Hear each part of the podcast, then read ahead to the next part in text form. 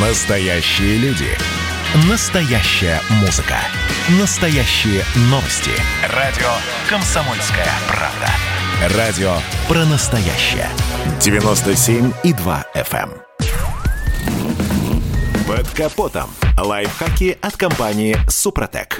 С вами Кирилл Манжула. Здравия желаю. Взаимоотношения между автомобилистами и пешеходами были непростыми с самого момента появления машин на дорогах. К слову, первым погибшим в автомобильной аварии был как раз пешеход. Случилось это в Лондоне аж в конце 19 века. В наше время пешеходы заслуженно получили статус уязвимых участников дорожного движения. Во многих странах водителям вменено в обязанность уступать дорогу пешеходу не только если он вышел на дорогу, но и когда явно высказывает намерение перейти проезжую часть. Российские правила с относительно недавних пор тоже стали более лояльными к тем, кто передвигается на своих двоих. По этой причине, а также из-за повышения штрафов, изменили свое отношение и водители, но не все. А значит, предлагаю вспомнить действующие пункты ПДД на этот счет и их трактовку сотрудниками дорожной полиции. Правила гласят, что водитель обязан уступить дорогу пешеходам, переходящим дорогу или вступившим на проезжую часть. Больше всего вопросов в этом тексте вызывало понятие «уступить дорогу». Надо ли останавливаться, если человек вышел на проезжую часть встречной стороны дороги? Надо ли ждать, когда он закончит переход и освободит проезжую часть, чтобы возобновить движение? По этому поводу в госавтоинспекции выпустили разъяснение. Оно гласит, что участник дорожного движения не должен продолжать движение, если это может вынудить пешехода изменить направление движения или скорость. Таким образом, обязанность водителя поставлена в зависимость именно от необходимости не создавать помех в движении пешеходу. Однако понять, потребовалось пешеходу уворачиваться или нет,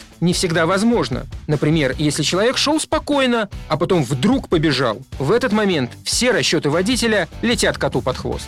Понимая, что разночтение в оценках полностью не искоренить, сотрудникам ДПС рекомендовано использовать средства видеозаписи, либо, по возможности, истребовать объяснение самого пешехода. Конечно, субъективизм здесь не исключен, поэтому водителям можно посоветовать лишний раз перестраховаться и притормозить. В расчет надо брать не только скорость пешехода в данный момент, но и то, что он в любой момент может побежать, а то и прыгнуть под колеса.